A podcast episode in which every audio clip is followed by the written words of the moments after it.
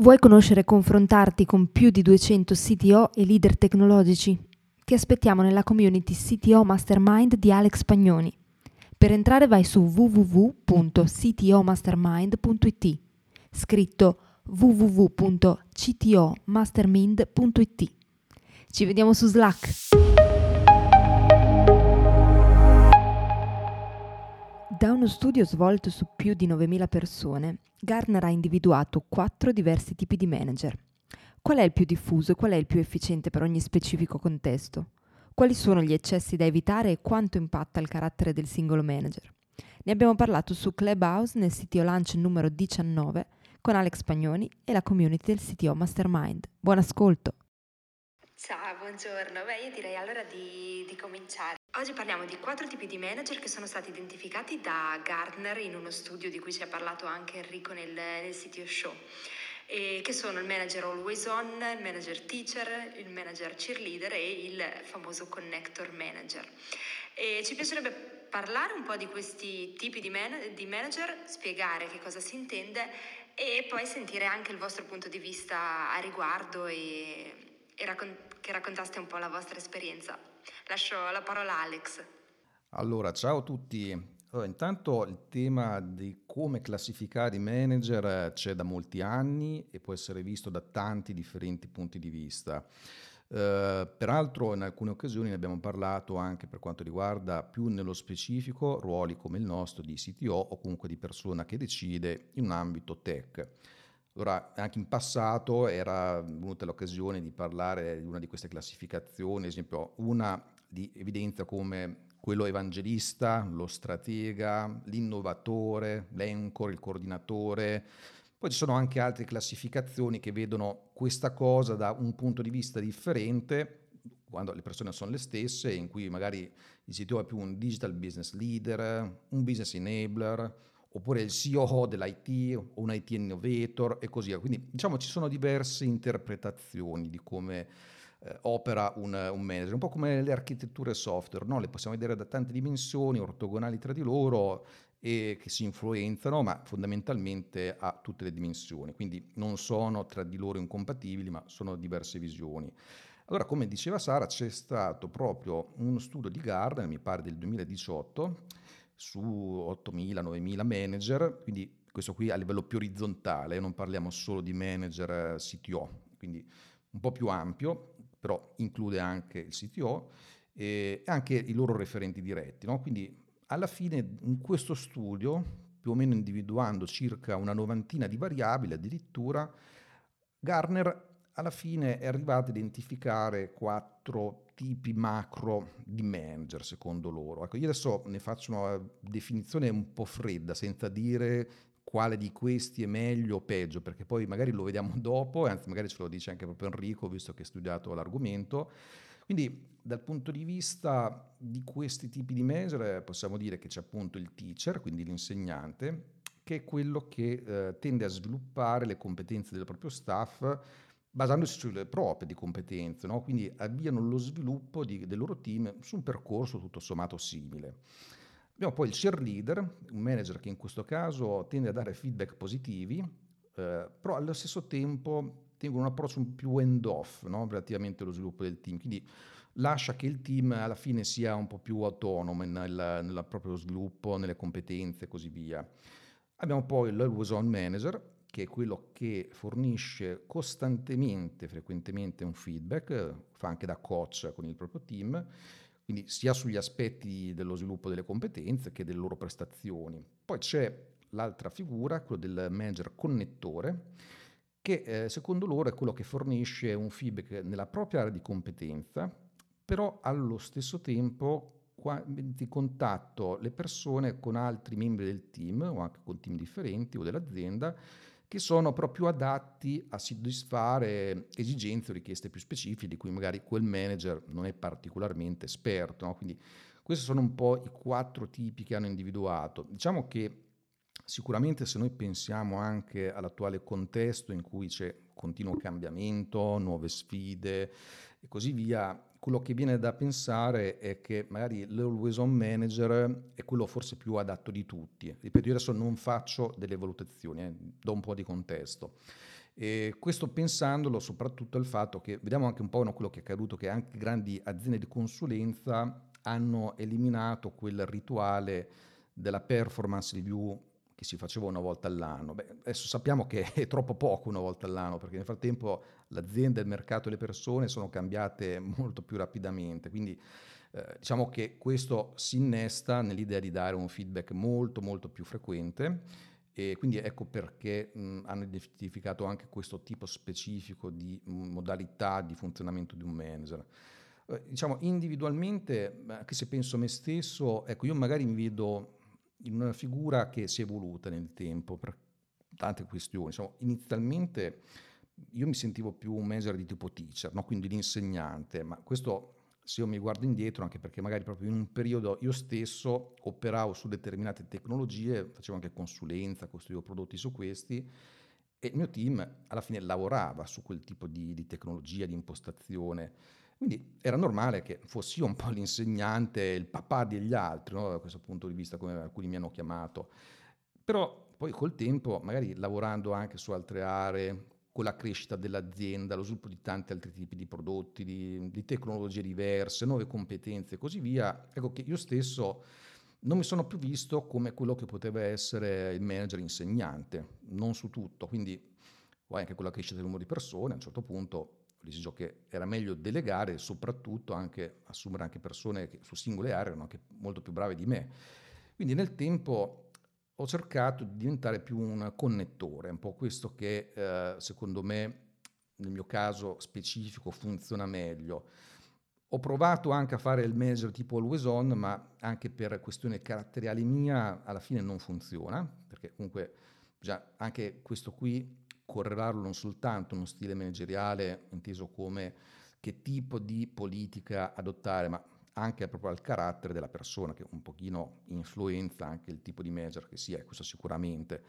Sicuramente mi è piaciuto in un certo periodo fare anche il cheerleader, però poi anche questo non era della natura della mia persona, quindi alla fine sono sempre stato un po' più teacher e poi soprattutto in questi ultimi anni connettore. Adesso vorrei lasciarvi la parola per intanto sentire anche voi su quale tipo di manager, usando questa specifica suddivisione, voi pensate di, eh, di essere quello più in linea. E poi magari pensiamo anche quali sono i vantaggi e gli svantaggi se c'è magari un tipo di manager che è più efficace rispetto agli altri, rispetto a queste, a queste tipologie qui specifiche. Quindi vi lascio la parola. Grazie mille Alex e mi piacerebbe anche sentire che cosa, qual è il punto di vista di Enrico su, su questo tema, visto che ha proprio suggerito questa, questo approccio e in particolare mi interessava anche capire questo tema dell'always on eh, manager, che dicevi tu giustamente Alex, potrebbe sembrare quello perfetto, invece ha tanti lati negativi e se ci racconti anche un po' di più su quali sono questi lati negativi, Enrico. Volentieri Sara, ciao a tutti. Uh, allora, il discorso dell'always on manager, uh, considerate tra l'altro che la ricerca di Gartner ha coinvolto non soltanto eh, impiegati di, di varie aziende, ma anche executive HR quindi andate anche un po' a mettere in relazione quelle che sono poi le performance effettive dei team con le aspettative, cioè quali erano le aspettative magari delle HR o delle persone verso un certo tipo di approccio alla managerialità e quali sono stati poi i dati effettivi. E sulla carta l'always on manager sembrerebbe quello che avrebbe dovuto portare eh, risultati maggiori. Perché? Perché comunque l'always on manager è per natura una figura onnipresente sulla carta, è la figura che si occupa di fornire coaching e feedback continuativo alle persone e che alla fine sfocia alle volte quasi nel micromanagement, il che è il vero punto debole. E um, vi dico poi, vabbè, per, magari poi vi racconto un po' della mia esperienza personale. E, um, ho, ho visto all'opera un po' tutte queste tipologie di approcci. Ora, non sono mai per le categorizzazioni troppo rigide, però devo dire che in questa ricerca questi quattro, questi quattro modelli effettivamente ci sono degli spunti che poi si ritrovano negli approcci delle persone, dei manager che ho visto. E quello che succede con l'Always On è un qualcosa che, fatemi dire, può andare bene magari su un verticale, se c'è una skill molto ben precisa in cui il manager ha poche persone a riporto e ha una skill molto definita, molto lineare e allora, sai, c'è questo controllo, c'è questo coaching che viene praticamente un po' top down, forse, forse andrebbe bene in un contesto di lavoro anche un po' più antiquato, fatemi dire.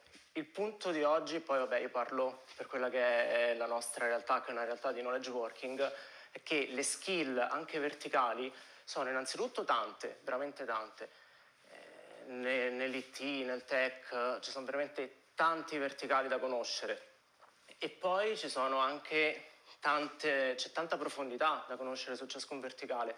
Ora, è un po' irrealistico onestamente pensare che una singola persona, un singolo manager che magari all'inizio parte con una, due, tre persone, ma poi magari si ritrova ad averne nel proprio team 7, 8, possa conoscere tutti i verticali quindi essere la persona migliore per fare coaching specifico a, alle persone.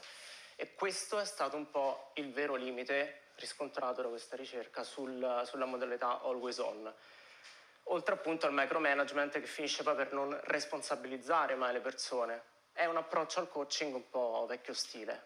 Ora, gli altri due approcci che sono stati menzionati a parte il connector sono il cheerleader e il teacher, dove il teacher anche qui è molto eh, applicato da quelle persone che sono state dei top performer in un'area e allora dicono conosco talmente bene quell'area che adesso insegno io al mio team come far bene e rischia di lasciare poco spazio.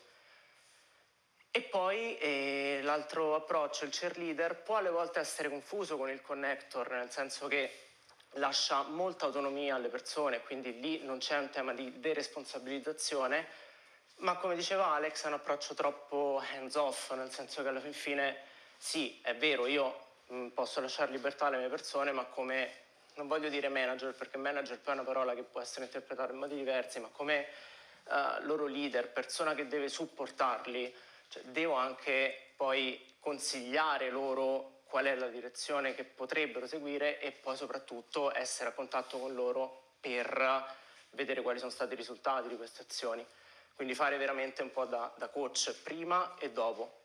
E questo è l'approccio vero che viene definito connector. Il connector è innanzitutto una persona che passa del tempo di qualità con le persone e dalla ricerca emerge una delle cose abbastanza sorprendenti che anche i connector non spendono troppo tempo nei one-one o nei meeting con le persone, cosa che invece gli always on tendono a voler fare non riuscendoci, perché poi c'è anche un tema di realtà delle cose, io magari vorrei fare one one ogni giorno con tutto il team, è chiaro che è infattibile.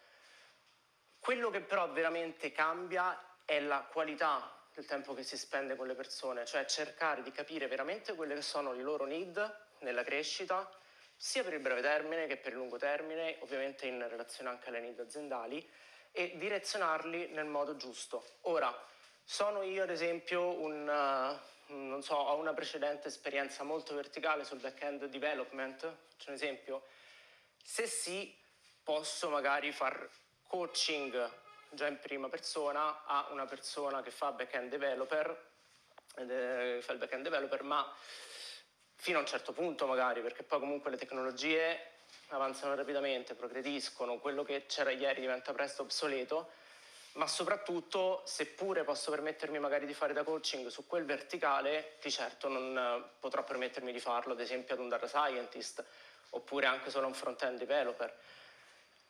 In questo caso qual è l'approccio che è stato visto essere migliore?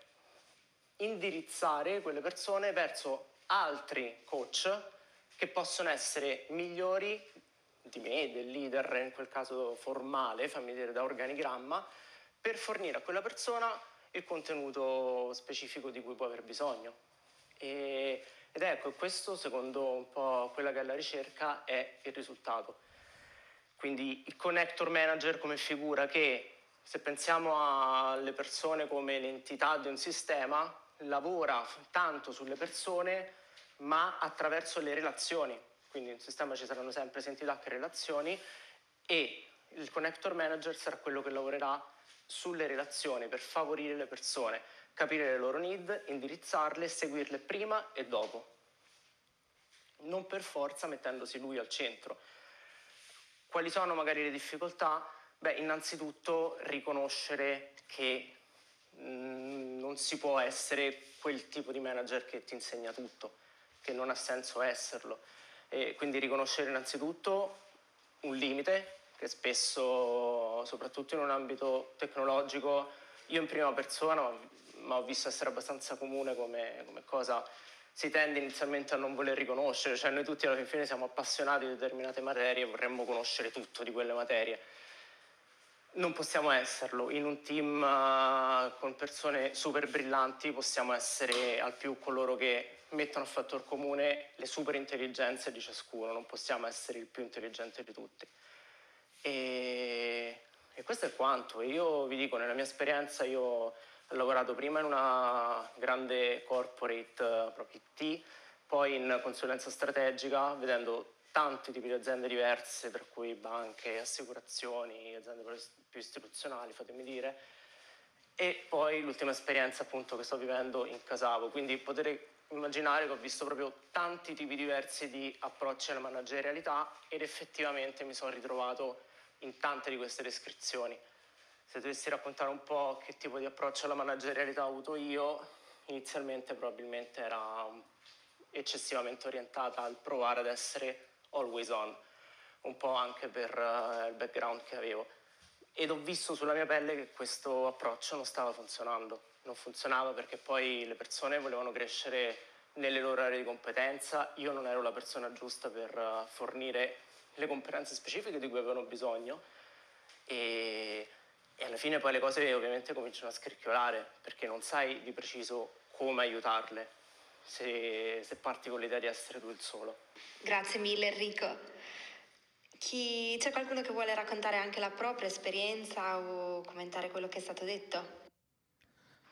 Eh, io mi trovo abbastanza d'accordo cioè, con tutto quello che ha detto Enrico. E in effetti io trovo molto utili, almeno questo è quello che faccio io, eh, il connector e anche il cheerleader, cioè nel senso seguirli, fare un, metterli in contatto con le informazioni, eccetera, però lasciare anche un po' di spazio per la loro creatività barra loro modo di affrontare i problemi, e sia dal punto di vista tecnico, eh, quando mi capita appunto di seguire tecnicamente dei team, ma anche e soprattutto dal punto di vista manageriale. Io sono un chapter lead del, um, di un gruppo di sette persone e appunto eh, li lascio abbastanza liberi sotto alcuni aspetti, sotto altri aspetti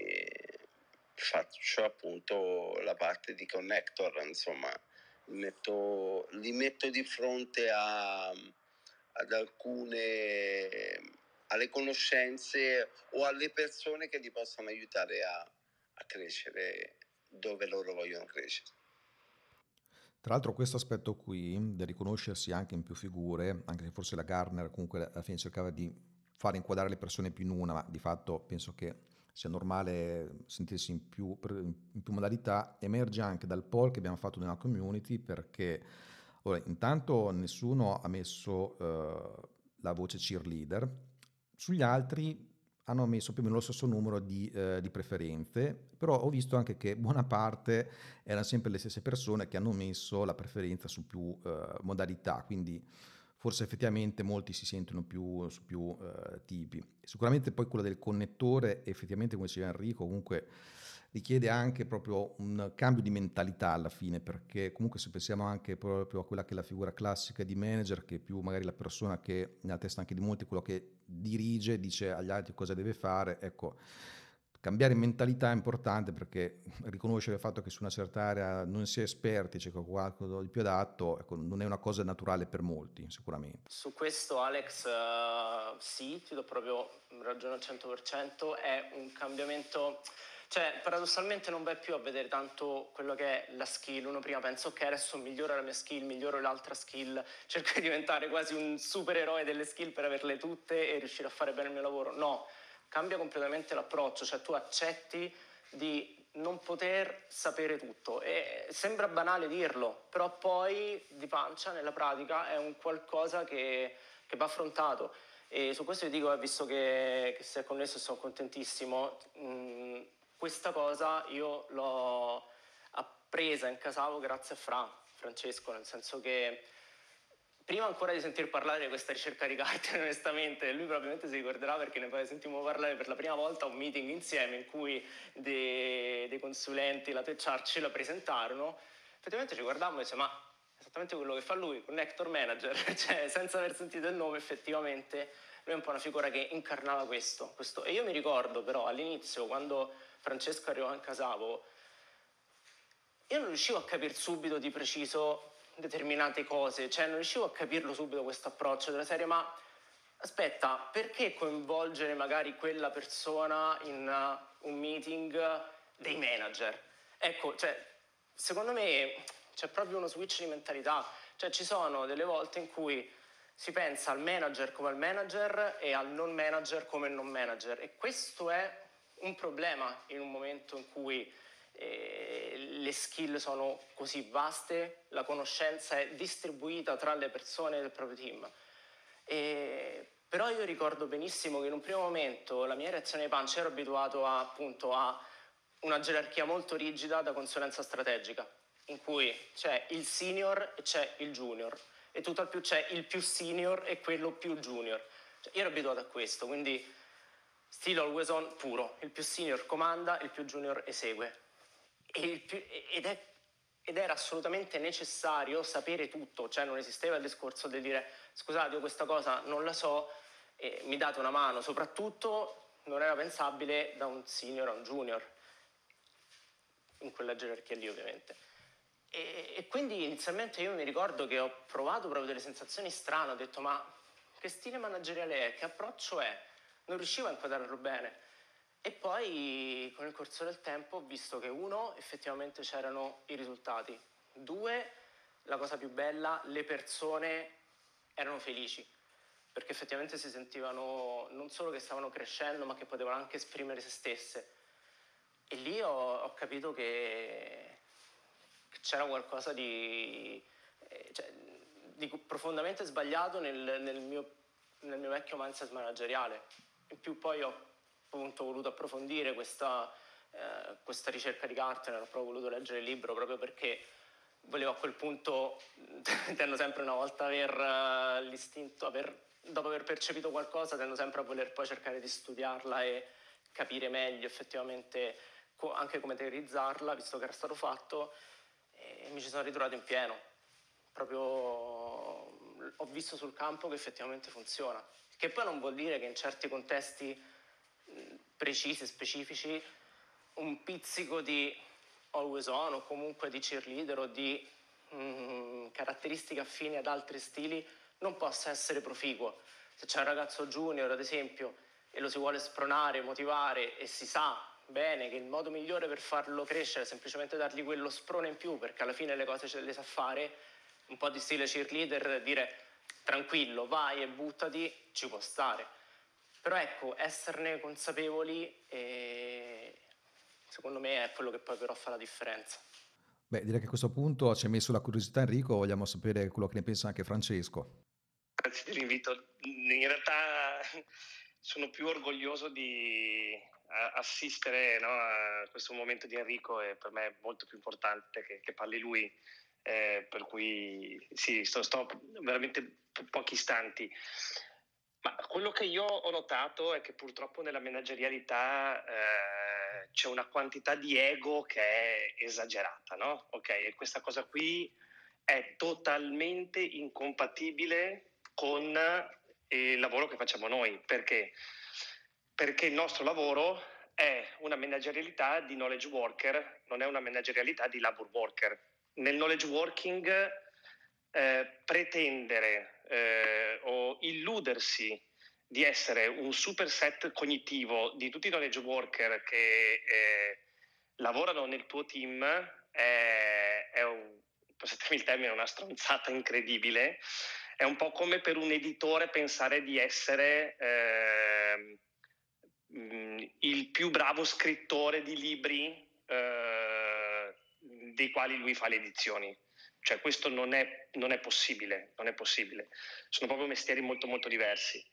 e, e non funziona. Non funziona perché fondamentalmente eh, ti, ti, ti, ti, devasta, eh, ti devasta la creatività e, e, e, devastando la creatività delle persone, cioè non lascia fluire la creatività delle persone non lasciando fluire la creatività delle persone, ahimè, eh, l'innovazione non, non, non, può mai arrivare. Quindi l'innovazione arriva sempre da una gestione dell'intelligenza collettiva di un gruppo di knowledge worker che sono liberi di esprimere eh, la propria creatività in, in, maniera sana. Chiaramente come manager quello che tu devi fare è eh, creare l'ambiente, l'ecosistema eh, adatto per farle fluire. E come lo fai? Fondamentalmente eh, riducendo al massimo la prescrittività eh, e e cercando di essere il più dichiarativo possibile e il meno imperativo possibile, cioè non devi fare questo, ma le regole del gioco sono queste, adesso gioca, ok? Eh, non è facile, eh, è un po' come il passaggio tra, faccio sempre l'analogia, no? tra la programmazione imperativa e la programmazione funzionale. No? Nella programmazione funzionale sappiamo bene che tu infa- di fatto tu definisci le regole del sistema, ma non è che dici a, a, al runtime dove andare, no? cioè, poi è, è, la dichiarazione della funzione che, che fa andare il runtime da quella parte e la stessa cosa, diciamo, secondo me vale anche nella, nell'architettura dell'organizzazione di un gruppo di lavoro di knowledge worker. E non l'ho mai vista funzionare l'altra modal- modalità, cioè, io ho fatto due rapidi passaggi in due aziende più grosse e devo dire la verità che cioè, eh, l'egoicità dei manager che pretendevano o si illudevano di poter sapere di tutto, perché poi tra l'altro c'è anche da dire una cosa, che che, che è un circolo assolutamente vizioso quello lì, no? Perché da una parte il manager eh, è convinto di essere il super set cognitivo ed è convinto di essere quello che sa tutto, no? Cioè che quindi puoi dire agli altri cosa fare. Contemporaneamente, cioè... Ehm, eh, come dire, questo circolo vizioso si autoalimenta perché poi se tu partecipi alle riunioni, anche gli altri si aspettano che tu sia così, no? E siccome chiaramente eh, c'è un, un, un, ego incredibile, tu, eh, no, no, tu, tu, non vuoi dire, ma guarda che questa cosa qua è meglio che la chiediamo a uh, Tizio, perché Tizio ne sa molto più di me, perché dire una frase del genere davanti a un gruppo di altri manager sarebbe quasi dire come sminuirti, no? Cioè, come dire, ah, tu non sai più di quello lì che è sotto di te. Succedono queste cose veramente imbarazzanti e vengono fuori delle cagate pazzesche che poi ovviamente, ehm, come dire, poi ehm, magari qualcuno le mette anche dentro una bella slide e quindi sono scritte nella roccia e poi, e poi c'è il, il, il, disastro, insomma. Quindi questa è stata un po' la, la, l'esperienza che ho fatto. Io ho avuto la fortuna, ma veramente una, una fortuna incredibile perché partito da una, da una startupina dove era un po' one man band, siamo stati acquisiti ancora tanti anni fa e a un certo punto c'erano grandi aspettative, io ho detto cavoli qua io ho bisogno di, di trovare della gente molto molto in gamba, eh, all'epoca ero da poco diventato amico di, di, di Gabriele Lana che secondo me incarna il, la, la, la, quinta essenza del miglior programmatore eh, che io abbia mai conosciuto. E, e, e certamente lì è, è, è, stato evidente per me okay, che... Eh, io non sarei mai potuto essere al suo livello e poi da lì ho avuto la fortuna di, diciamo, di attrarre in questa piccola startup che stava un po' crescendo degli altri talenti molto molto in gamba e tutti molto più bravi di me ed è, e per me è stato quasi un passaggio naturale no? questo a, a, una leadership di connector anziché una leadership di ehm, autorità o Luison e, e supremazia del team no? cioè, perché chiaramente ero io che chiedevo agli altri come, come come bisognava fare le cose, no? C'è un po' la famosa massima, quella che, che, che è famosa di, di, Steve Jobs, che si vede in tutti i meme, no? Che dice è inutile che tu eh, assumi talenti e poi gli dici cosa devono fare, assumi talenti affinché siano loro a dirti eh, come fare le cose, no? E, questo funziona particolarmente bene. È chiaro che A, devi assumere dei talenti, B, devi mettere nelle condizioni di, di, di, di poter esprimere la propria creatività, eh, C devi, devi eh, definire no, delle regole del gioco no, eh, che siano coerenti all'interno delle quali loro possono giocare li- liberamente, però chiaramente le regole devono portare la- l'azienda ad andare nella direzione sperata perché altrimenti diventa, diventa una comune, diventa, cioè, diventa non, non, non, è più, non, è più, un'organizzazione che tira in una direzione unica, ma eh, sì, diventa un gruppo di amici che si trovano a dire cose, fare cose, ma senza nessun fine. Io, mm, io sono qui in ascolto, poi se c'è qualche altra domanda ci sono, però ecco, ci tenevo che fosse il momento di Enrico che per me mo- sono molto più orgoglioso che sia lui nel, nel palco in questo momento. Grazie Francesco, tra l'altro quello che hai detto, oltre ad essere molto importante, lo vedrei anche dal punto di vista del chi invece ha la sindrome dell'impostore, no? perché è una cosa che in realtà anche molti CTO hanno, anzi forse pure più anche di altri tipi di figure, quindi in opposto a quelli che invece hanno l'ego iperstimolato, no? che invece molti dicono, ah porca miseria, non mi sento adeguato proprio perché invece ho delle persone che ne sanno più di me. Allora, in realtà deve essere così, quindi quel tipo di sindrome dell'impostore va assolutamente va, va metabolizzata ed eliminata perché anzi è proprio giusto poter connettere le persone con chi ne sa anche più di te su certe aree. Quindi questa sindrome dell'impostore che eh, purtroppo anche da certe statistiche che abbiamo fatto anche noi, veramente devastante, io la, la tratterei in questo modo qua, quindi la figura del manager connettore può essere una delle cure proprio per chi ha questo tipo di sindrome come CTO. Una piccola parentesi, scusate, Francesco, io non ti conoscevo, ma veramente mi piace come parli, mi piace, si sente proprio a livello empatico che, che, credi in quello che dici e mi piace tutto quello che hai detto. Complimenti, veramente complimenti. Grazie mille. Senti Rico, l'altra cosa che ti volevo chiedere era questa. Eh, a un certo punto no, dicevo che anche io stesso, per, per me come carattere, mh, ero più eh, orientato a certi tipi di stili. No? Ora, secondo te, eh, proprio l'aspetto caratteriale impatta in questo tipo di, eh, impostazione oppure ha un ruolo marginale? Ma sicuramente eh, impatta, però è anche qualcosa che possiamo smussare. Tra l'altro, ecco, prima parlavi della sindrome dell'impostore, ma ti dico, secondo me anche quella in realtà è molto legata poi all'ego stesso, cioè l'ego ha tante manifestazioni, no? In fondo, se uno riesce a restrarsi un po' da quell'ego che ti obbliga, tra virgolette, a essere qualcosa a tutti i costi, ad apparire in qualche modo a tutti i costi, probabilmente automaticamente ti liberi anche un po' della sindrome dell'impostore, perché alla fine ti rendi conto che sei arrivato dove sei arrivato e puoi andare dove puoi arrivare però lo puoi fare comunque con serenità e soprattutto insieme agli altri e non per forza devi farlo stando su un piedistallo e, e restando sempre al centro dell'attenzione. Ecco. L'aspetto caratteriale sicuramente sì, cioè, ma più che, più che l'aspetto caratteriale secondo me è anche un po' l'esperienza in cui poi ti trovi a vivere e le persone comunque di cui ti circondi.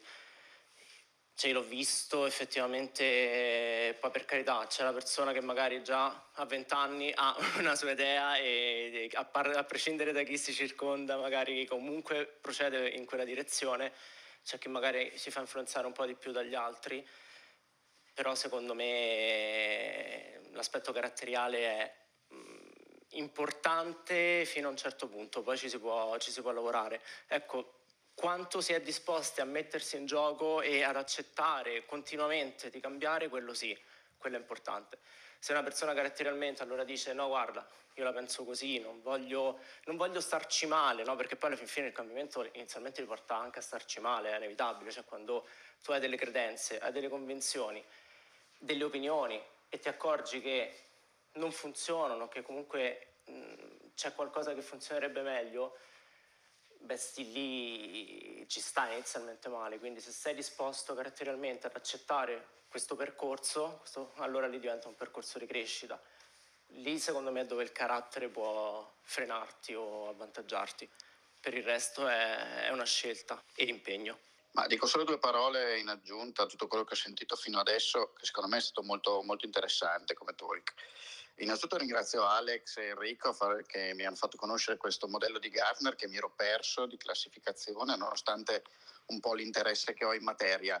Io credo di essere arrivato a cercare di interpretare il manager connector dopo aver sbagliato eh, per la tipologia di contesto in cui lavoro, quindi un'azienda che fa prodotti eh, non software ma fa business eh, di altro tipo e mh, mm, alla fine sono arrivato a fare il manager connector semplicemente perché oggi la complessità del nostro mestiere è anche quella di mettere in relazione l'IT, la tecnologia, il digitale, chiamatelo come volete, con la, il business che va ad abilitare. E sempre di più il confine inizia a essere sottile, dove è il business, dove è la tecnologia.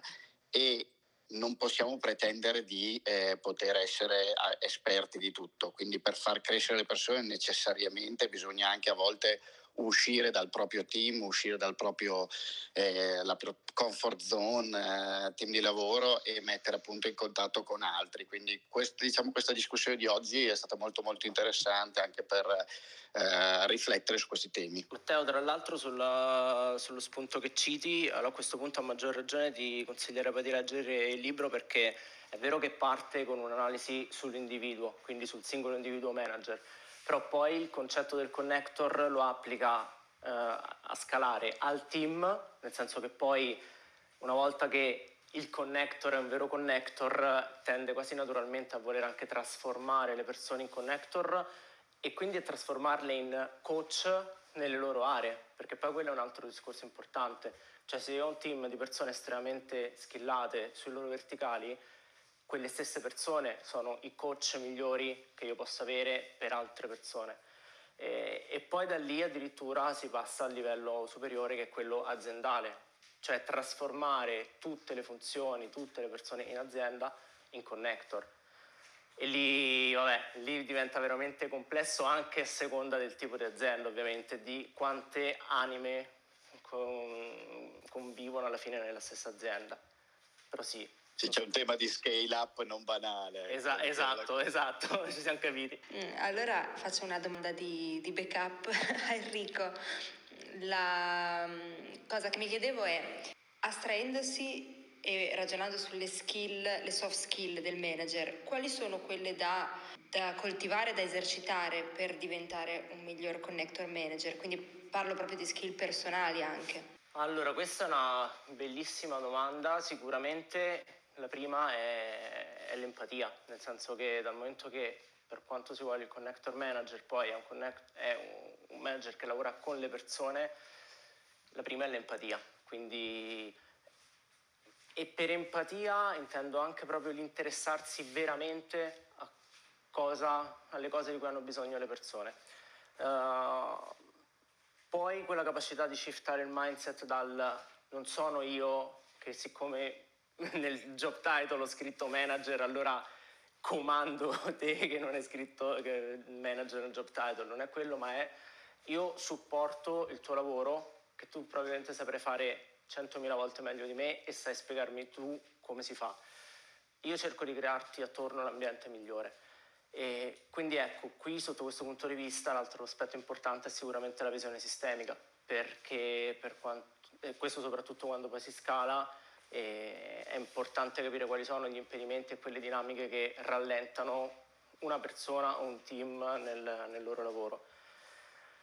Poi gli aspetti di, di comunicazione sicuramente, perché mh, alla fine un, uh, un leader, un manager deve comunque saper trasmettere quella che è una visione, un'idea in modo abbastanza persuasivo affinché le persone, ma neanche persuasivo nell'ottica di venditore, eh, per persuasivo probabilmente la parola più giusta è in modo chiaro, in modo chiaro affinché le persone poi possano identificarsi effettivamente in quella, in quella visione e seguirla nel loro lavoro.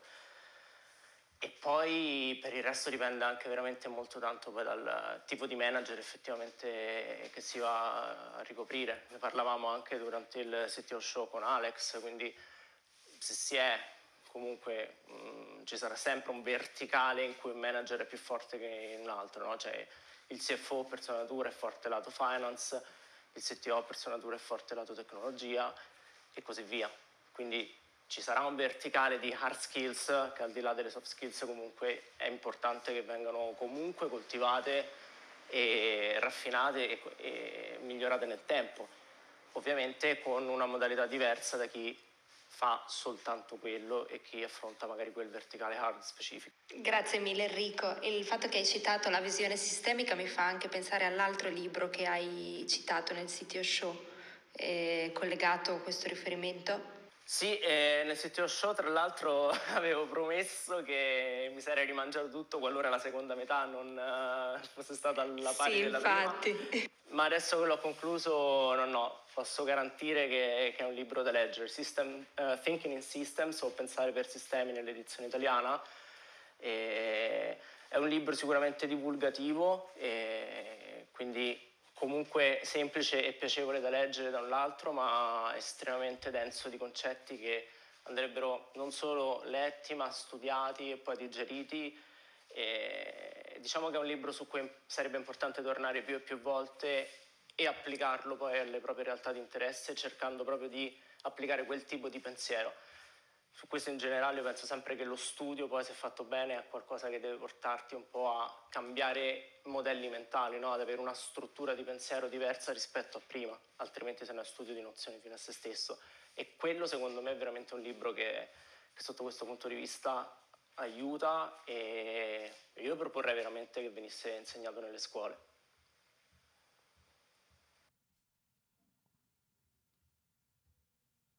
Ops, non avevo acceso il microfono. Fantastico, grazie mille Enrico. Mm, se non ci sono altre osservazioni, domande, io vi ringrazio tutti di aver partecipato, in particolare Enrico. E, um, oggi pomeriggio uscirà il sito show, il sito show che Alex e Enrico hanno registrato insieme. Parliamo in particolare della sfida dell'agilità e, nell'IT Service Management e quindi vi invito ad ascoltarlo. Grazie a tutti. Grazie Sara, grazie Alex, grazie a tutti. Grazie a voi, alla prossima, ciao. Ciao, grazie. Ciao a tutti, grazie.